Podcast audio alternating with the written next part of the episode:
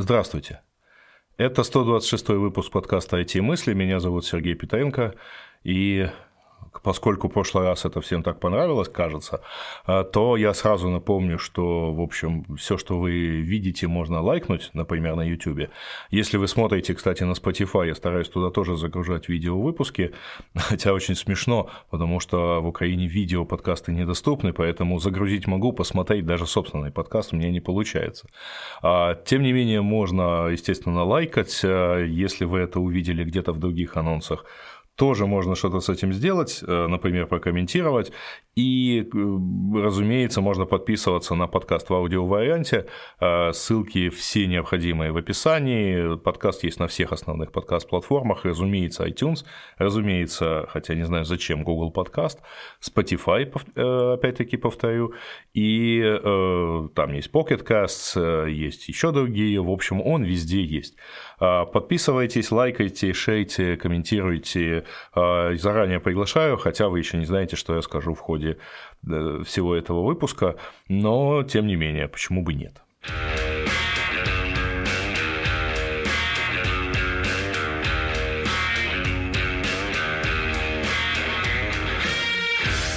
у меня немножко необычное начало, хотя подкаст называется IT-мысли, но, а, тем не менее, почему бы не начать не с IT-мыслей? Тем более, что такая тема подвернулась и в очередной раз сегодня всплыла.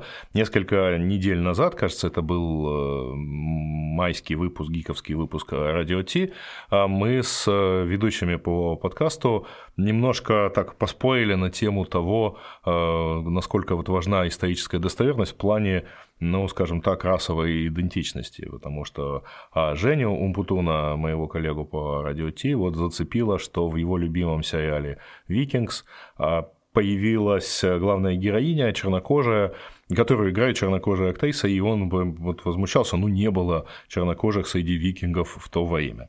А мы довольно долго ему объясняли, что, в общем, ну, много чего, э, казалось бы, не было. А, во-первых, с одной стороны, и тут я буду немножко повторять свои аргументы, которые там сам говорил-то, в общем, в эфире.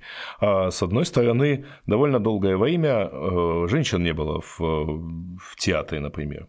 А женские роли играли мужчины. Если вы смотрели замечательный советский фильм «Не бойся, я с тобой», то там как раз палата Бюльбюль-Углы играет такого актера провинциального театра, который исполняет Айю Мейджнун в известной, очень известной на самом деле азербайджанской опере Узира Гаджибекова «Лили Мейджнун», э, и он играет Лейли, потому что Мейджнун – это, соответственно, мужик.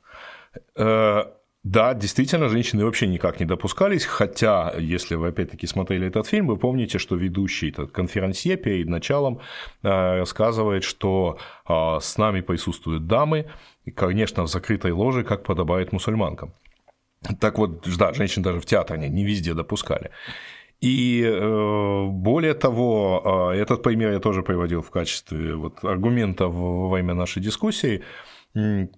Мы, конечно, цепляемся взглядом за, естественно, цвет кожи человека, но при этом мы почему-то не обращаем внимания на то, что, например, в том же самом фильме «Викинги», то есть не в том же самом, а в оригинальном фильме, фильме «Викинги», который был снят в 1958 году, а, вообще говоря, одного из главных викингов, по-моему, Эйнера, а, играл Кёрк Дуглас. А, это у него в Америке такая замечательная американская фамилия, но на самом-то деле он выходец из семьи витебских евреев, которые переехали, вот его родители переехали из Витебска ну, честно сказать, среди э, викингов не, не, не встречалось евреев в то время. В X век нашей эры он как-то иначе относился к евреям, э, в том числе на таких, э, как бы так сказать правильно, позициях. И вроде бы как это никому не мешало. И далее, на самом деле, конечно, нам, например, смешно, когда а, американец а, играет а, там, русскоязычного там, героя, и все помнят э, шикарного Арнольда Шварценеггера в фильме «Красная жара», когда он, ну, в общем, как-то пытался как-то ломано сказать что-то по-русски. Нас это вроде бы как забавляет, но в действительности это а, сюжет фильма не в том, что он плохо говорит по-русски, а немножко в другом совсем, да, в том, что он полицейский и преследует банку, э, банду наркоторговцев. Э, Подобных примеров на самом деле много. И опять-таки я приводил тогда в радио Ти пример, что на самом деле отказ от подобной достоверности, он наоборот подчеркивает, иногда подчеркивает какую-то вот вневременность, что ли, правильной ну, идеи сюжета, сюжетной идеи а, того или иного произведения. Ну вот опять-таки в качестве примера, а, когда труппа театра на Таганке э, под руководством ее любимого ставила Гамлета, они играли в повседневной одежде, то есть в джинсах и свитерах. И казалось бы, ну а как же так можно? Ведь у Гамлета не было джинсов, или как в другом месте я процитировал, а во времена Шекспира не было сигарет, друг. Но тем не менее, это наоборот подчеркивало, что это а, ну, не про камзолы с вышивкой, э, так сказать, все это произведение. Это произведение совсем про другое. Если уж дальше поидираться, то как мог э, играть, э, к примеру, белогвардейского офицера, и Гамлета в том числе, и датского принца, соответственно, один и тот же человек, причем а, московский еврей. Я говорю о Владимире Высоцком, который играл, например, поручика Брусенцова, кажется, так его звали, в фильме «Служили два товарища». Э, среди белогвардейских офицеров не было евреев, вот совершенно точно не было, они тогда только-только черту оседлости преодолели подобная достоверность, она нас, конечно, вот, вот она видна, поэтому она нас цепляет, и, мы, и каждый видит э, какие-то характерные признаки, но э, положа руку на сердце, а э, сколько на самом деле вся остальная достоверность историческая в том числе вас полностью устраивает во всех художественных фильмах. Я в свое время задался вопросом, неужели летчикам также прикольно смотреть фильм «Экипаж», безусловно, прекрасный фильм, который и там есть консультанты в роли, ну, консультанты по авиации, которые помогали снимать этот фильм. Неужели э, им тоже так это интересно смотреть места, где а, достоверность понесена в жертву художественной целесообразности, как, например, мне смотреть фильмы про железную дорогу, когда я вижу вещи физически невозможные на реальной железной дороге, а, как, например, фильм, опять-таки, советский, а, где диспетчер, понимаете ли, дал команду принимать грузовой состав, а он не поместился на пути, ему в хвост въехал пассажирский. Такое невозможно последние, ну, давайте так, с 60-х годов прошлого века на советских железных дорогах. Это там слишком много контроля, в том числе чисто технического.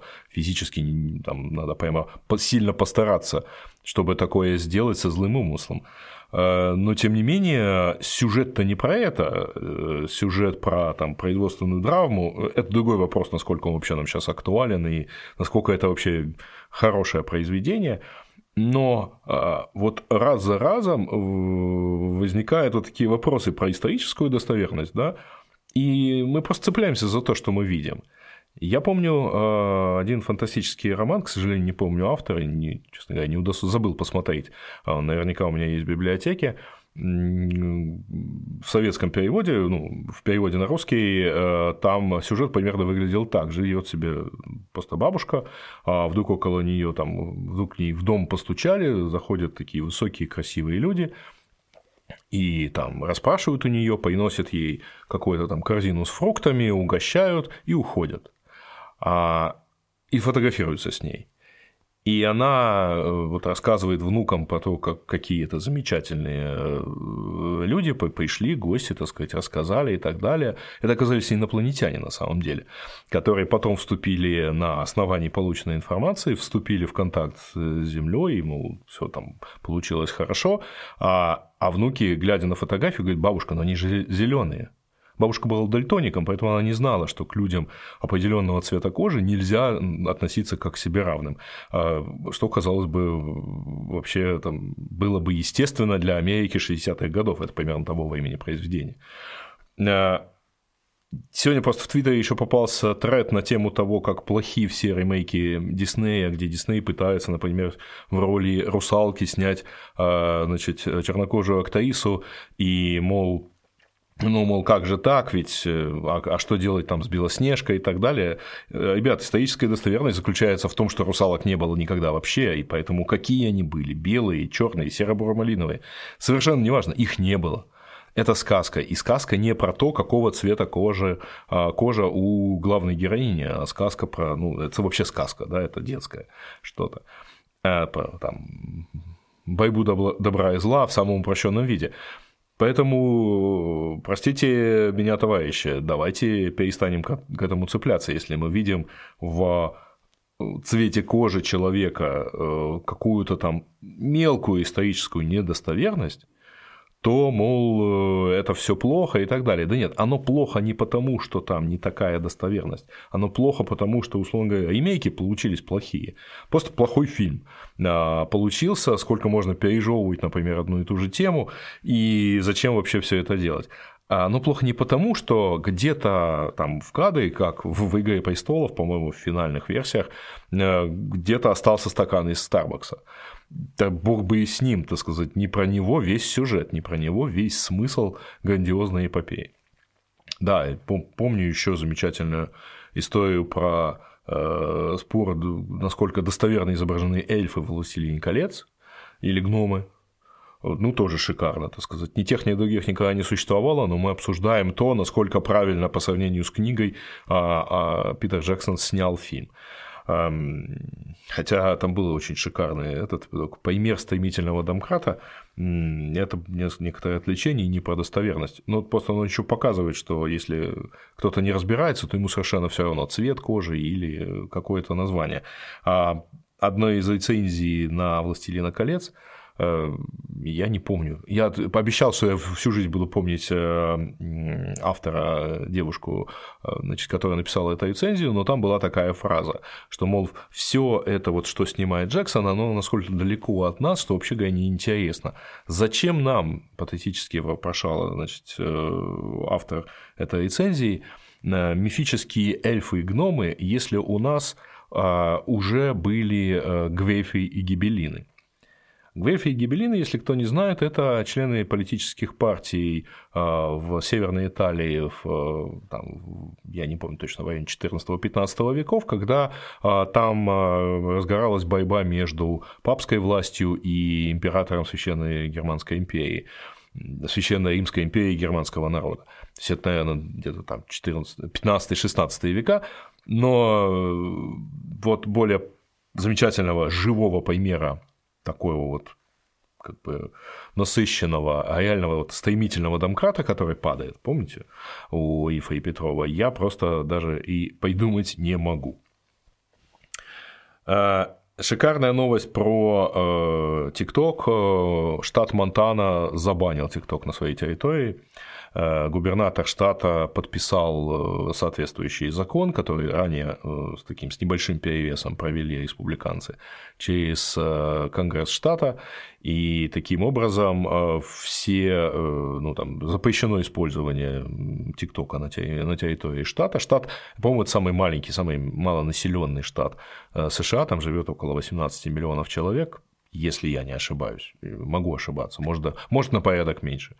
А, и этот э, губернатор, значит, ну, в соответствии с э, требованиями закона, а, он сообщает, что вот мы сделали так, это правильно, а, и мол, те, кто будут пытаться обойти этот закон, им, им угрожает штраф, то есть, в частности, App Store и, например, Play Market, если они продолжат жителям Монтаны предлагать, давать возможность скачивать TikTok, то им угрожает штраф там, до 10 тысяч долларов в день за, ну, соответственно, за каждый день нарушения. Как они собираются, э, извините за англицизм, инфорсить, так сказать, приводить в действие этот закон, неизвестно, потому что, ну что, они на границе штата будут проверять, есть у въезжающего ТикТок на смартфоне или нет, а как они будут проверять наличие ТикТока на территории штата, а у жителей проверять э, смартфоны, ну, казалось бы, тоже непонятно. А теоретический смысл э, для защиты приватности выглядит ну, как-то тоже, знаете ли, странно. Я уже, по-моему, говорил, я говорил в этом подкасте, у нас, если вы помните, был двухчасовой выпуск стрима э, с ребятами, которые поддерживают, например, ЗП Телеграма, и я и там, и там повторял, что ТикТок действительно может быть опасен, а, поскольку э, это средство пропаганды. Не потому, что там лежат чьи-то лайки, шеры или личная информация. Она, извините, лежит везде. и она достаточно доступна. Но а, поскольку а, алгоритм рекомендаций, вот, э, который лежит внутри ТикТока и очень успешно работает, а, непонятно, как работает, хотя вроде бы какие-то аудиты там предлагаются и так далее, но он ну, контролируется страной, которая, вообще говоря, ну, не расположена пропагандировать американский образ жизни, да, Америка может его рассматривать как средство пропаганды, угрожающей национальной безопасности. На эту тему есть, по-моему, два закона в Сенате э, США, ну, в Конгрессе и в Сенате, соответственно, э, и они предусматривают запрет на подобные вещи, которые э, ну, на подобные технологии, когда они могут быть использованы под влиянием так называемых стран-противников противников adversarial states в США к таковым относятся Э, Россия, Китай, Венесуэла, Куба, э, Северная Корея и Иран. И казалось бы, да, плюс губернатор потом уже отдельным воррентом, то есть не, не законом, добавил в общий список, так сказать, э, вот, ТикТока и так далее, добавил еще Телеграм. И, честно говоря, я прям не понял, когда бывший у меня в гостях Ярослав Ажнюк добавил, что вот, мол, молодцы какие в Монтане взяли и запретили Телеграм на территории штата. И нам, типа, вот, мол, все правильно. Ярослав последние, соответственно, два месяца ведет достаточно активную пиар-войну против Телеграма, а, собирая все возможные баги а, в Телеграме, не обращая внимания на то, что похожие или другие баги есть и уязвимости, есть в других мессенджерах, в других социальных сетях. А, и, в общем, я так и не добился от него ответа, а что он будет считать результатом этой деятельности. И, честно говоря, склонен считать, что, вообще говоря, такая, ну, пиар, вот это и есть единственное направление этой деятельности, потому что а, он упорно повторяет, что нет, запоет блокировка Телеграма не является его целью.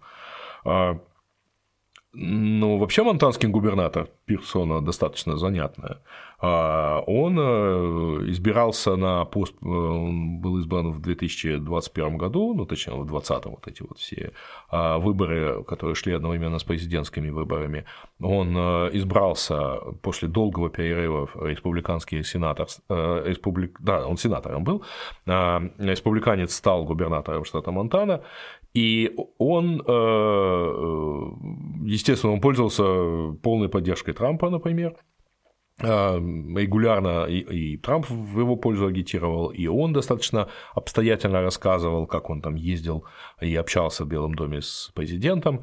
Ну, ладно, так сказать, избрался-то избрался, и почти сразу после избрания он подписал, например, закон, который запрещает больницам штата требовать вакцинации своих сотрудников. Вот чтобы там, без этого, чтобы работать не могли.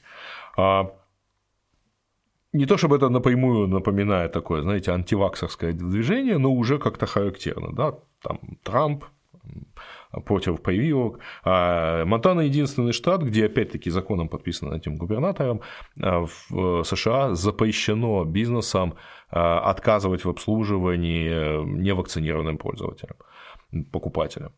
Я ничего не хочу сказать на тему того, надо это делать или не надо, правы в Монтане люди или нет, но мне кажется, что тенденция просто прям прослеживается довольно четкая, и стремление наших активистов встать в, один ряд с монтанским губернатором меня прям настораживает.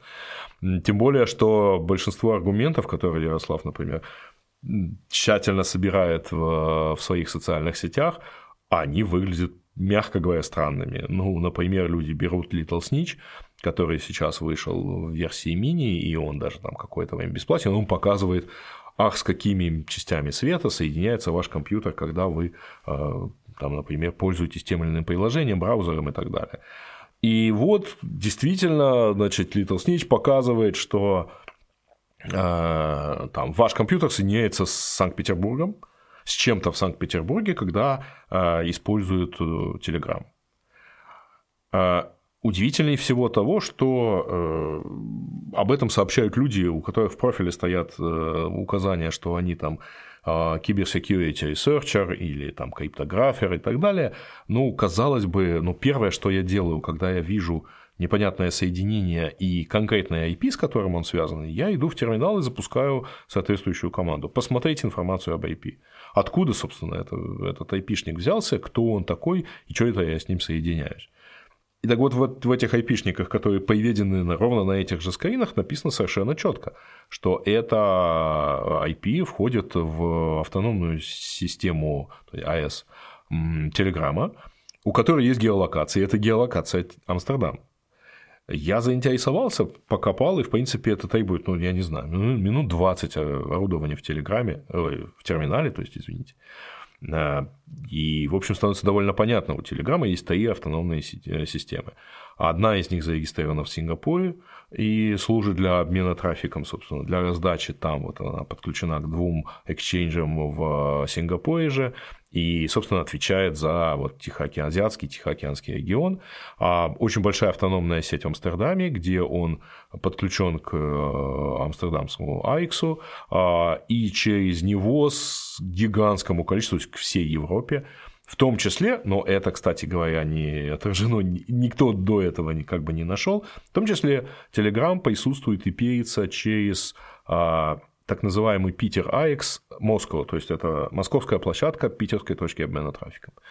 А, вы, конечно, можете сказать, что, ну вот, видите, у него там есть оборудование. На самом деле это не означает, что у него там есть оборудование. Это означает, что он является участником этой точки обмена трафиком и через это включение обменивается трафиком с другими провайдерами, то есть практически со всей России. Это единственный такой адрес. И Э, ну, рядом с ним, буквально в этом же списке э, компаний участников э, этого АЭКСа значится и Google, и Facebook, запрещенный в России, и Akamai, и Hurricane Electric, очень большой канальный провайдер, Fastbone и Backbone провайдер для чуть ли не всего мира, и, и так далее. И очень подозреваю, может быть, что кто-то из них, э, ну, например, Cogent, э, Hurricane или кто-то еще, а, просто через, свои, э, через свое оборудование анонсирует в Питере, ну, в Москве точнее, а не в Питере, например, просто площадка так называется, а, анонсирует автономную систему Телеграма. По-моему, нормально. Ну, то есть анонсирует, да и анонсирует. Это не означает, что ФСБ имеет доступ к сети Телеграма. Еще одна автономная сеть, э, система – это э, США, э, она расположена в США, где, собственно, находится в Майами, если не ошибаюсь, да, в Майами, где подключена к тамошним точкам обмена трафиком. И Телеграм тут же прокомментировал, кстати говоря, в Твиттере этот случай, сказав, что, ну, ребят, ну, это ошибка MaxMind а. Вот тут получается, смотрите, значит, э, да, в MaxMind почему-то кто-то решил, что а, вот этот вот IP, вот эта сеть, она находится в Питере. Очень может быть, что это кто-то такой суперактивистский, который решил, что ну вот раз, например, Рожнюк пишет, то значит так это и надо считать. Значит, это и есть э, Питер. Неважно, что, мол, это оно э, или не оно. Посмотреть геолокацию в информации об автономной системе он не может. И это вот какая-то такая череда, знаете, э, мягко говоря, не профессионализма, а, громко говоря, некомпетентности, потому что сетевая программа, которая, казалось бы, про фаерволы, про сеть, про а, прочую информацию, она вместо того, чтобы взять информацию про IP, публично доступную в базе Хуиз э, и так далее, и определить геолокацию э, и показать, что с чем на самом деле идет соединение, она идет сторонний сервис, дает оттуда этот айпишник, в этот, э, этот сервис я, не кто-то из комментаторов э, в, в тамошних комментариях, значит, э, упрекнул, что вот, мол, как вы можете судить о квалификации людей, которые э, делают, ну вот это же сервис делает. Тут понимаете, в чем дело, ребят, 20 лет назад, когда этот MaxMind появлялся, и когда первая база была там типа с точностью до страны, она уже тогда имела какие-то те или иные ошибки. А просто как бы я это все видел, а вот для последующего поколения, которое сейчас смотрит на эти базы, для них это прямо священные скайжали, все отлито в бетоне и никаких ошибок быть не может. Как, точно так же, как я знаю, например, что в Гугле может быть недостоверная информация, а они уже это не очень понимают, это же Google. Я подозреваю, что следующее поколение так к чату GPT будет относиться. Мы понимаем, что он галлюцинирует в некоторых случаях, а они будут считать, ну это же чат GPT сказал. Так вот, э, программа, которая, в общем, существует относительно долго, э, являясь таким локальным фаерволом э, в, для Mac, она почему-то идет в сторонний сервис и там спрашивает, к чему это, собственно, относится этот айпишник, дает некорректную информацию из этой сети, показывает, а дальше все и никто ни на одном этапе не пробует проверить, а что ж, собственно, там показывается, и на самом деле, деле это так. И любой комментарий со словами «ребят, ну это не так», вот, вот ваш факт, на котором вы базируете, встречает ровный, э, ровно один и тот же ответ. Да, но есть э, основания, ну, но как-то подозрительно все выглядит. Да как подозрительно все выглядит. Ложечки нашлись, но осадок остался. Э, ну, ровно эта же история происходит. Как там получается вот такая вся история? Как, как у вас э, все это вот дело вот так складывается, что не, ну да, окей, это ошибка, и это ошибка, и это ошибка, но вообще будем бдительны. Да, будьте, пожалуйста, бдительны, но у WhatsApp не меньше багов, в том числе э, там, связанных с тем или иным включением а, там, камер или еще чего-то, или установки spyware даже во время видеозвонка был такой баг. Э, но почему-то никто не кричит, что ай-яй-яй, э, давайте, так сказать, не пользоваться WhatsApp, например. А у сигнала тоже есть баги, есть уязвимости. Уязвимости есть всегда. И когда мы начинаем сравнивать, например, список этих уязвимостей, то, в общем, они чаще всего требуют очень такого изощренного подхода для их использования, это раз. А во-вторых, они требуют достаточно э, ну как, они, они вообще говоря, уязвимости и баги, они же ну, как, зависят от функциональности приложения, они зависят от масштабности и в том числе а, они зависят от количества аудитории потому что, э, ну, как бы нет неуязвимых сервисов, есть просто сервисы, уязвимости которых еще не найдены. А, точно так же, как там вирусы для macOS, ну, они тоже существуют, просто про них мало кто знает, потому что а, пока народ, так сказать, расходился чтобы как-то это дело использовать, а, уже появились достаточно хорошие системы, которые позволяют это защищать. Ведь все-таки например, нотаризация разработчиков в macOS или авторизация э, или там, вот, там, запоет сторонних приложений на iOS, они же возникли не потому, что, э, так сказать, так захотела Apple, а потому что это реально действенная мера безопасности, которая позволяет э, обойтись там, ну, многие вещи э, предотвратить. Ну и да, конечно, вспоминаются э, и Pegasus Software и прочие, и, в общем, это как-то, казалось бы, довольно дружественная страна, там, где все эти ребята находятся, но почему-то именно израильские компании известны всякими э, системами взлома и слежки за смартфонами в реальном времени. Ну, вот. И, конечно, это кого-то как-то волнует, но почему-то никто не призывает к санкциям в адрес Израиля.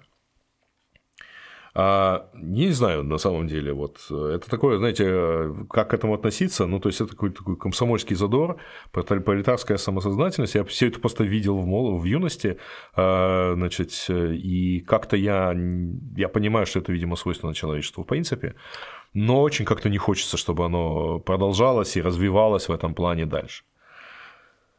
А, и давайте напоследок а, симпатичная новость про Виворк. Если кто еще помнит, что такая компания существует, она в 35 раз стала дешевле с момента выхода на IPO. А, на IPO она вышла просто через покупку слияния с, со SPAC, это Special Purpose Acquisition Company. А, и мы это, по-моему, даже обсуждали в каком-то из выпусков подкастов. Так вот, а, из этой компании в течение недели ушли значит, один из членов совета директоров и генеральный директор Сандип Матрани.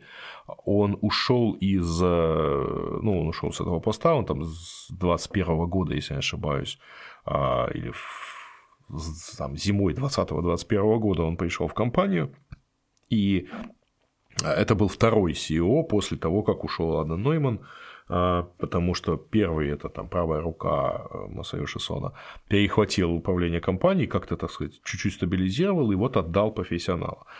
А, профессионалу, потому что, например, вот сейчас э, Сандип ушел в компанию э, Sycamore Partners, извините, помнишь, что что-то индийское, ну вот как-то вспомнил. Sycamore Partners, и он там возглавит направление а, инвестирования в недвижимость. Он действительно хороший специалист, судя по всему, а, но, к сожалению, Виворку, боюсь, мало что может помочь. А, по результатам первого квартала 2023 года он продемонстрировал 300 с чем-то миллионов убытка, это при том, что у него убыток за прошлый год составил несколько миллиардов долларов. А компания, на самом деле, вся стоит порядка 270 миллиардов на данный момент с учетом котировок акций. А, напомню, что она типа котировалась перед выходом на IPO, она котировалась в 47 миллиардов, и последние инвестиции были как раз сделаны по оценке в несколько десятков миллиардов долларов. Не очень, ну, вообще э, не очень понятно, так сказать, какая, ну, судьба у нее печальная. А не очень понятно, виноват ли, например, сам Матани в, в такой ситуации, хотя год назад, если, а нет, в 2021 году, когда они представляли программу возрождения, что ли, компании, а, было предусмотрено, что по итогам 2022 а, года компания заработает, то есть получит условную прибыль, потому что это так называемая adjusted EBITDA, а, в размере примерно там э, нескольких сот миллионов. Сейчас могу ошибаться. А, могу ошибаться, значит, э, да, они предполагали, что они заработают 500 миллионов.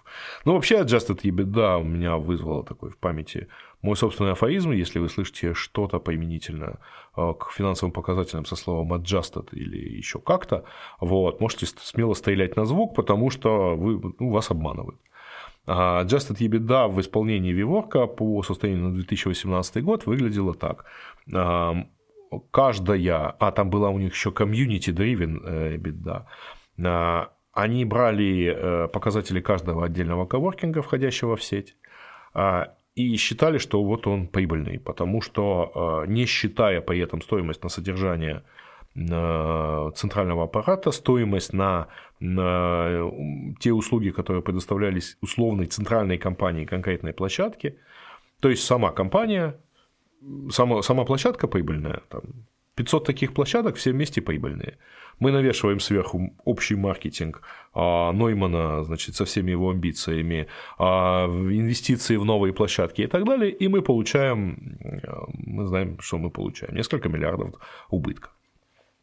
Так вот, а, предполагалось, что они заработают 4,5 примерно миллиарда долларов в 2022 году. На самом деле они заработали 3,2 миллиарда. А, и, в общем, результат, э, когда еще и стало известно о том, что CEO уходит, то акции начали обваливаться там, процентов на 20 э, за день. И это, конечно, прямо много, 25%, если я не ошибаюсь, да, 25%. И это, конечно, супер много, но, опять-таки, принимая во внимание то, в каком виде, так сказать, э, получил э, компанию SEO, ну, в общем, как бы и неудивительно. Ведь подумайте сами, значит, все эти замечательные ребята считали, что вот этот realty, то есть недвижимость в коворкинге и так далее, это, ну, примерно такая же замечательная штука, как тег, и значит, мы можем туда закладывать valuation там, а не там, там, скажем, не один к трем, да, а, не в три, например, годовые выручки, а в 20. Это действительно можно делать с, со стартапами, потому что а, ну, стандартный valuation стартапа он, естественно, э, он большой, но он большой не потому, что э, так вот, что тег, а просто потому, что его выручка на начальном этапе очень небольшая. А если посмотреть дальше, то вот мультипликаторы э, оценки той или иной компании по мере ее возмужания и по мере продвижения к более далеким показателям, ну, более далеким стадиям инвестирования, там, Series C, D, F, многие доходят даже дальше по буквам. Э, это э, вот этот мультипликатор, он уменьшается, потому что у компании уже есть работающая бизнес-модель, и уже можно по ней все понимать, и она уже не растет кратно, она не растет, не делает иксы, как говорится. Э, здесь же ситуация была прям противоположная. А, ну, дело в том, что недвижимость в принципе не растет кратно. Ну, слишком много у нее вот этих cost of goods sold. И поэтому вообще, давайте так, по собственному опыту я знаю, что а арендная плата и прочие расходы занимают в экономике коворкинга, ну, не то чтобы 50%, а хорошо, если не 80%, в зависимости от. А, при том, что э, у Виворка, э, ну, у Виворка это была, была фактически вот такая в определенном смысле пирамида. А, они активно развивались, они привлекали инвестиции, они, так сказать, строили, открывали новые площадки, а потом, как мы все узнали в 2021 году, точнее, в конце 2020-го, начале 2021, оказалось, что все это замечательно живет только по заполненности всей этой сети а, там, от 87 до 93 процентов. И когда в пандемию еще к тому же в 2020-2021 году а, все это упало а, я, по-моему, ошибаюсь э, в смысле дат, потому что речь шла, конечно, про 19 а потом про 20 -й. Так вот, когда в пандемию заполненность упала до 50, стало совсем плохо. А, ну, хотя, собственно говоря, этот пузырь лопнул там, в 2019, э, поскольку стало понятно, что ну, вот компания просто ну, не может столько стоить. Она не может стоить 47 миллиардов долларов. Она не может стоить там, даже 30 миллиардов долларов.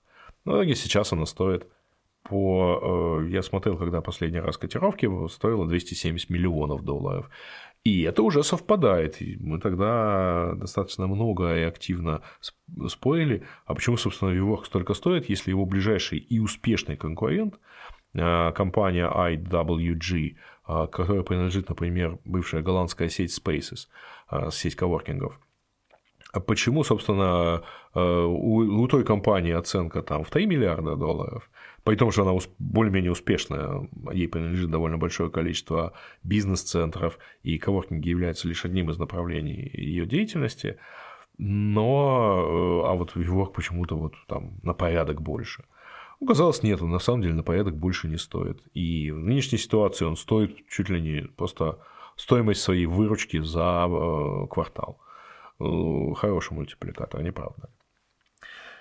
На этом у меня все. Что-то какая-то неделя такая не очень э, живая в плане новостей. Не все хочется обсуждать.